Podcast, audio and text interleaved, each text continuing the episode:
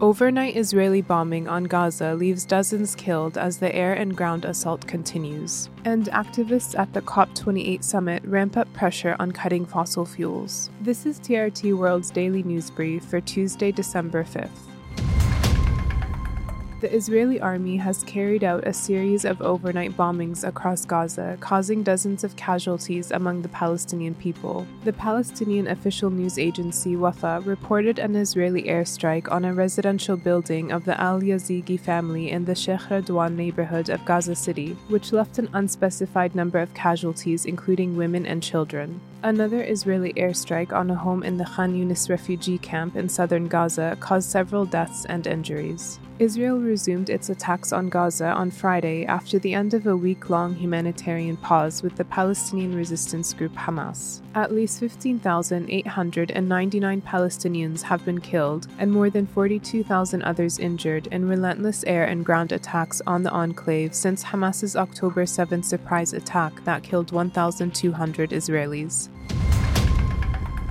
The Biden administration will urge Congress to approve a request of $106 billion of funding for the wars in Ukraine, Israel, and other security needs during a classified briefing. Senate Majority Leader Chuck Schumer said the administration invited Ukraine President Volodymyr Zelenskyy to address the senators so they could hear directly from him precisely what's at stake. In a letter to House and Senate leaders, Office Management and Budget Director Shalanda Young warned the U.S. will run out of funding to send weapons and assistance to Ukraine by the end of the year.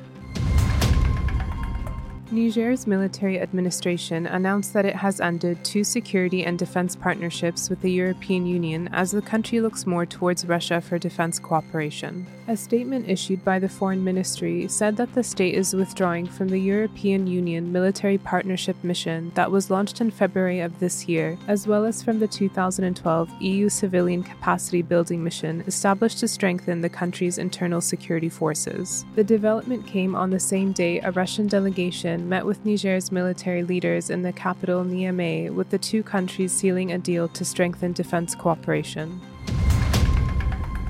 Torrential rains and strong winds lashing India's southern and eastern coasts have killed at least six people as states brace for a powerful storm expected to make landfall later in the day. The southern states of Tamil Nadu and Andhra Pradesh, as well as Odisha in the east, experienced heavy downpours Monday as authorities issued warnings for tropical cyclone Michaung, according to the Indian Meteorological Department. India's weather department said parts of Tamil Nadu and Andhra Pradesh could see over 200 millimeters of rain as the storm approaches.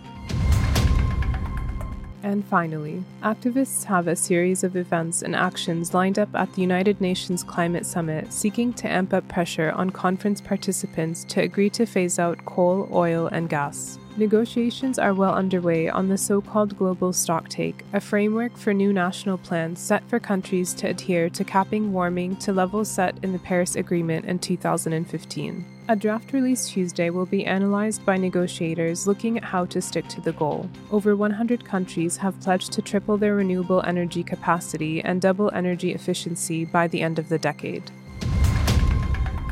And that's your daily news brief from TRT World. For more, head to trtworld.com.